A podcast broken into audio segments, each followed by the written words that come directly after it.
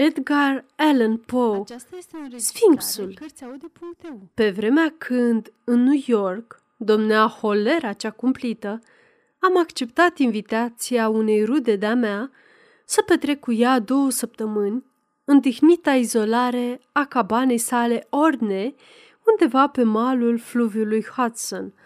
Apoi, ne puteam bucura de toate distracțiile obișnuite ale verii și cu hoinăritul prin pădure, desenul, văslitul, pescuitul, scăldatul, muzica și cărțile, timpul ar fi trecut pentru noi într-un mod destul de plăcut dacă n-ar fi fost veștile îngrozitoare care ne parveneau în fiecare dimineață din acel mare oraș. Nu trecea zi fără să nu fim înștiințați despre decesul vreunui cunoscut. Și fiindcă numărul morților nu mai contenea, ajunseserăm să ne așteptăm zilnic la pierderea câte unui prieten. În cele din urmă, ne cutremuram la apropierea oricărui mesager. Chiar și aerul care venea dinspre sud ni se părea aducător de moarte. Acest gând paralizant puse cu totul stăpânire pe sufletul meu. Nu puteam nici vorbi, nici gândi, nici visa la altceva. Anfitrionul meu avea un temperament mai robust și, deși foarte deprimat, se străduia să-mi susțină moralul. Mintea lui, extrem de speculativă, nu cădea nici o clipă pradă închipuirilor. Era îndeajuns de simțitor în fața amenințărilor reale, dar nu se temea câtuși de puțin de umbrele lor. Încercările lui de a mă scoate din starea de anormală tristețe în care căzusem erau în mare măsură zădărnicite de cele câteva cărți pe care le găsisem în biblioteca lui. Acestea erau de natură să grăbească germinarea acelui sâmbure de superstiție ereditară ce săcea latent în pieptul meu. Citisem aceste cărți fără știrea lui, încât adesea nu-și putea explica puternica impresie pe care ele o făcuseră asupra închipuirii mele – unul dintre subiectele mele preferate era credința poporului în profeții, credință pe care, în acea perioadă din viața mea, eram pregătit să o apăr cu îndârjire. Pe această temă aveam îndelungi și animate discuții, el susținând lipsa oricărui fundament al credinței în asemenea chestiuni, eu ținând morțiș că un sentiment popular născut în chip absolut spontan, adică fără vreo urmă vădită de sugestie, cuprinde în sine elementele de necontestat ale adevărului și ca atare trebuie privit cu mult respect. Fapt e că, la scurt timp după sosirea mea la cabană, mi se întâmplă un lucru atât de inexplicabil și prin însăși natura lui de rău augur, încât lesne aș putea fi iertat că îl privisem ca pe o prevestire. Mă îngrozi și totodată mă tulbură și mă ului în așa hal, încât trecură multe zile până să mă hotărăsc să-i comunic prietenului meu întâmplarea. Spre sfârșitul unei zile fierbinți, ședeam cu o carte în mână la o fereastră deschisă și, dincolo de întinsa panoramă cu malurile fluviului, se zărea în depărtare un deal, a cărui costișă, cea apropiată de locul unde mă aflam eu, fusese văduvită prin ceea ce se cheamă alunecare de teren, de cea mai mare parte a arborilor săi. De multă vreme gândurile înrătăceau de la cartea aflată în fața mea, la jalea și disperarea din orașul învecinat, Ridicându-mi ochii de la pagină, ei se ațintiră asupra pantei golașe a dealului și asupra unui obiect, un soi de monstru viu, hidos la înfățișare, care se deplasa cu iuțeală dinspre vânt către poalele dealului, dispărând până la urmă în sihla deasă de dedesubt. Când creatura asta se ivi pentru prima oară în câmpul meu vizual, mă întrebam dacă sunt sănătos la minte sau măcar dacă nu mă înșeală vederea și se scurseră multe minute până să mă pot convinge că nu eram nebun și nici nu era vorba de un vis. Totuși, mă tem că după ce îl voi descrie pe acest monstru, pe care l-am văzut cât se poate de limpede și l-am urmărit cât se poate de calm pe tot, parcursul înaintării sale, cititorii mei se vor lăsa mai degrabă convinși de aceste aspecte decât că am fost eu însumi.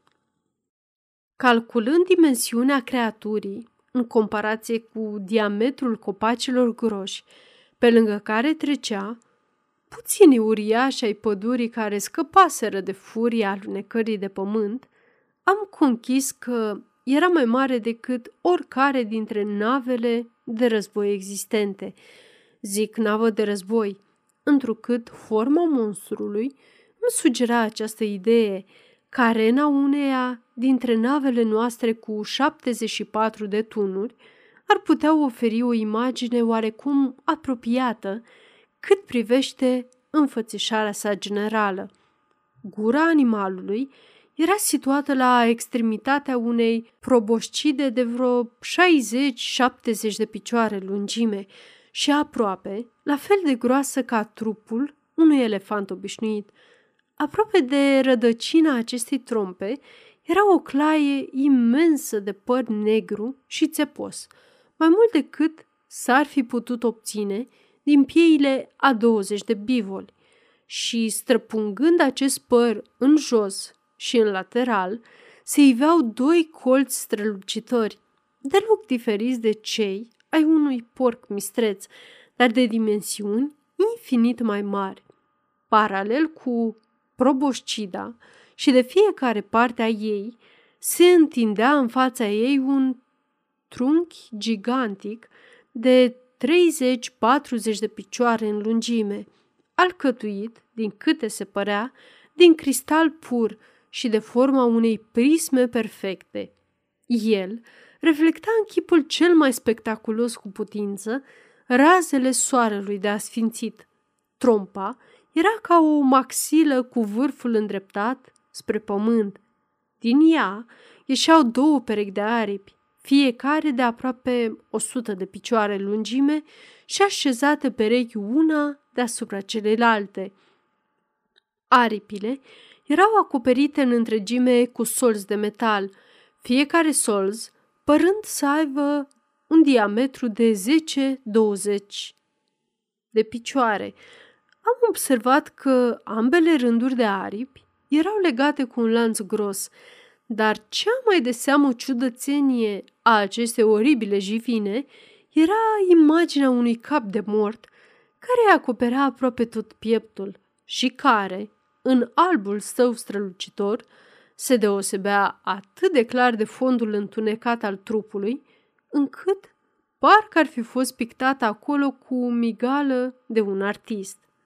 În timp ce priveam animalul ăsta respingător și mai ales în semnul de pe piept, cu spaimă și cu oroare și cu sentimentul unei nenorociri iminente, sentiment pe care nici un efort al rațiunii nu-l putea stăpâni, am observat cum deodată îi se desfac uriașele fălci de la extremitatea probiscidei și dintre ele izbucni un vaier atât de răsunător și de dureros, încât se prăvăli asupra nervilor mei ca un dangăt de moarte și pe când monstrul dispărea la poalele dealului, m-am prăbușit deodată leșina pe podea. Venindu-mi în simțiri, prima mea reacție a fost, desigur, să-l informez pe amicul meu despre ceea ce văzusem și auzisem, dar mi-ar fi greu să explic ce sentiment de repulsie mă împiedică până la urmă să fac acest lucru.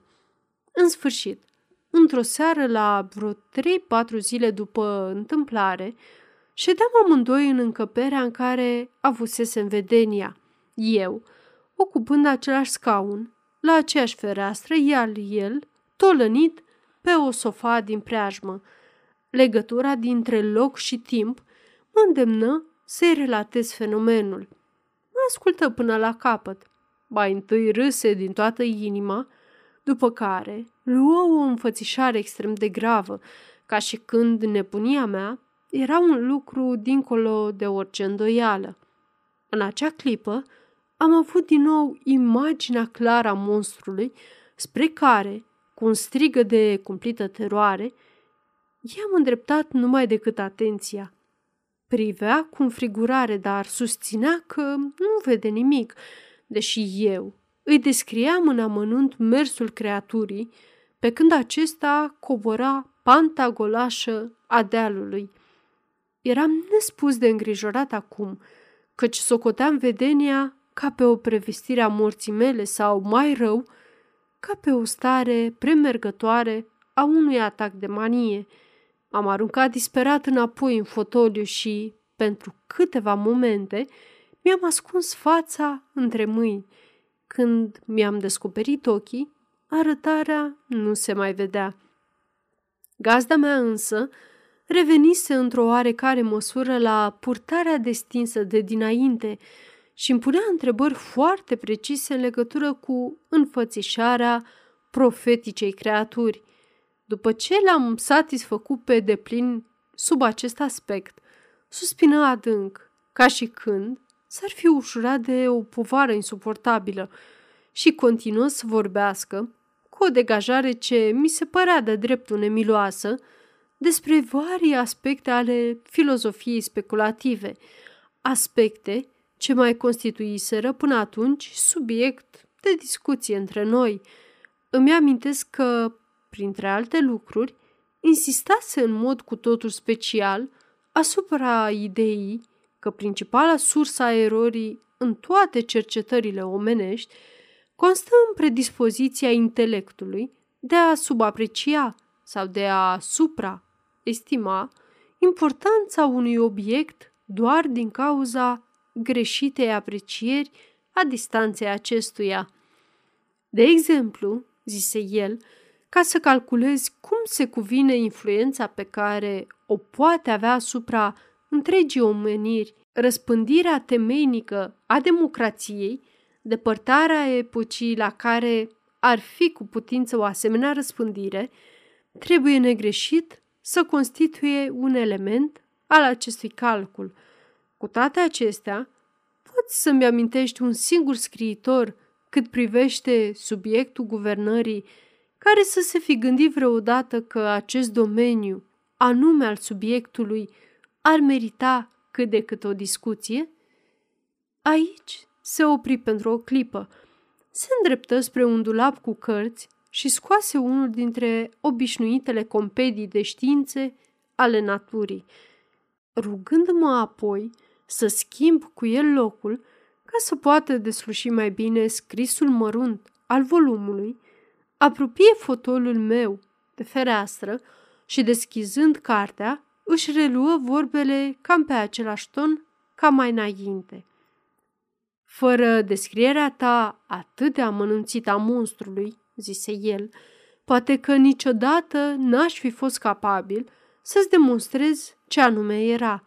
În primul rând, dăm voie să-ți citesc o expunere pentru elevi în legătură cu genul Sphinx, din familia Crepuscularia, din ordinul Lepidopteria, din clasa Insecta sau Insecte. Expunerea sună astfel. Patru aripi membranoase, acoperite cu solzi mici și colorați, cu aspect metalic.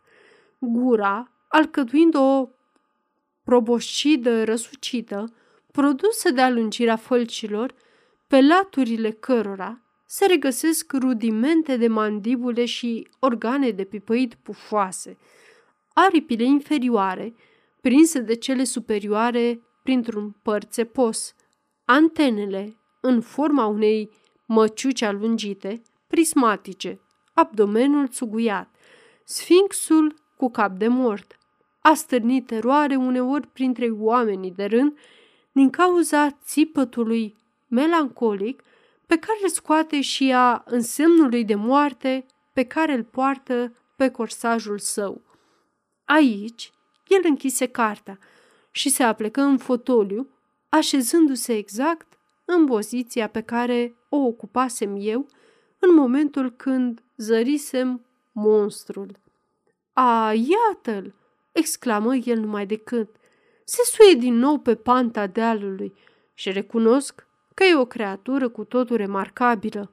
Totuși, nu-i câtuși de puțin atât de mare ori atât de departe, precum ți l-ai imaginat tu, căci, la drept vorbind, după cum șerpuiește pe firul ăla, pe care vreun păianjen l-a țesut de-a lungul tocului de la fereastră, găsesc că e cam a 16-a parte dintr-un țol în lungimea lui maxim și totodată cam la a 16-a parte dintr-un țol depărtare de pupila ochiului meu. Sfârșit.